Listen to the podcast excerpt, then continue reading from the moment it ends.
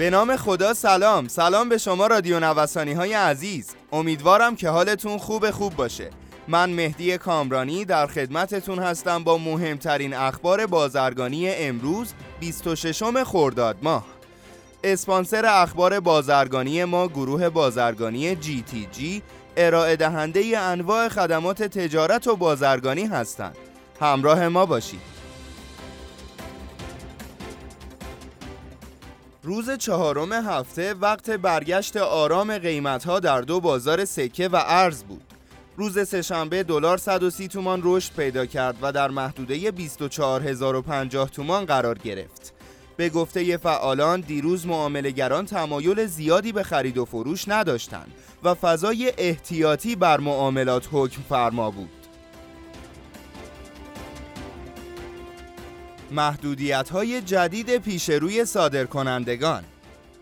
رئیس کمیسیون تسهیل تجارت و توسعه صادرات اتاق بازرگانی تهران از توقف مجدد واردات در مقابل صادرات خبر داد و گفت دولت صادرکننده را مکلف کرده یا ارز خود را برای واردات خود استفاده کند یا آن را در سامانه نیما عرضه کند.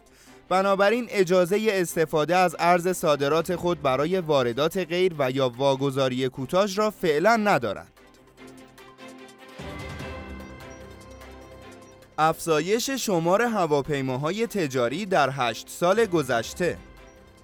وزارت راه و شهرسازی با اشاره به افزایش تعداد هواپیماهای تجاری کشور در هشت سال گذشته اعلام کرد در نه ماهه نخست سال هزار و سیصد و نود و نه سیصد و بیست و سه هواپیما در ناوگان تجاری کشور موجود و صد و پنجاه و هشت هواپیمای فعال مشغول جابجایی مسافران بودند. واردات سیصد هزار تن دانه روغنی با هدف تامین روغن خام و کنجاله. دبیر انجمن صنفی صنایع روغنکشی ایران گفت به منظور تامین روغن خام و کنجاله از محل واردات دانه‌های روغنی، ستاد تنظیم بازار با پیشنهاد واردات سیصد هزار تن دانه روغنی توسط شرکت بازرگانی دولتی موافقت کرد. شایان ذکر است ظرفیت کارخانجات روغنکشی در کشور به حدود پنج میلیون و چهارصد هزار تن میرسد و در سال گذشته دو میلیون و دویست هزار تن دانه روغنی وارد کشور شده است.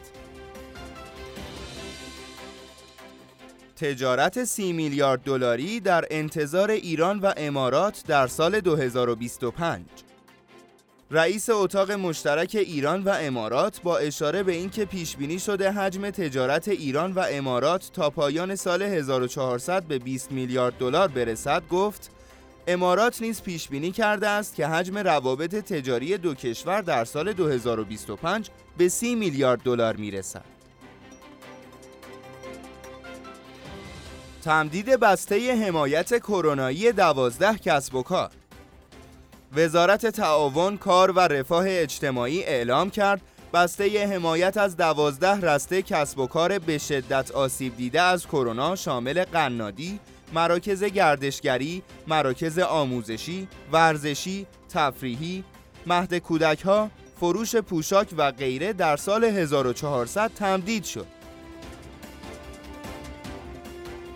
احتمال کمبود برنج خارجی در کشور.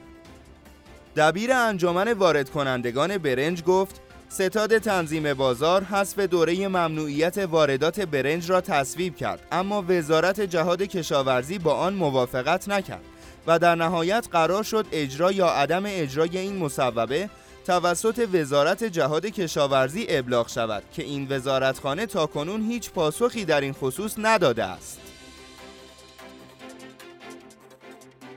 لزوم درج مشخصات کلی محصول در برخی از گواهی‌های مبدأ.